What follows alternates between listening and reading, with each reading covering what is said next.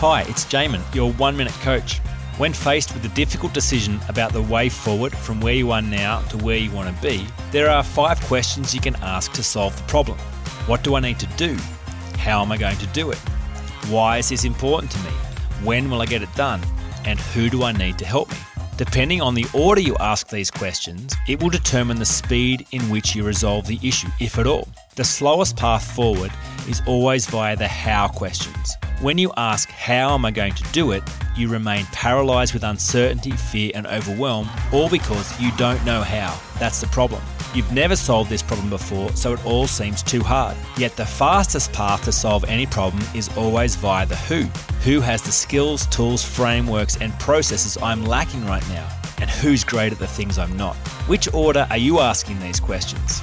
See what happens when you switch it around and start with the who. For more information, go to oneminutecoach.com.au.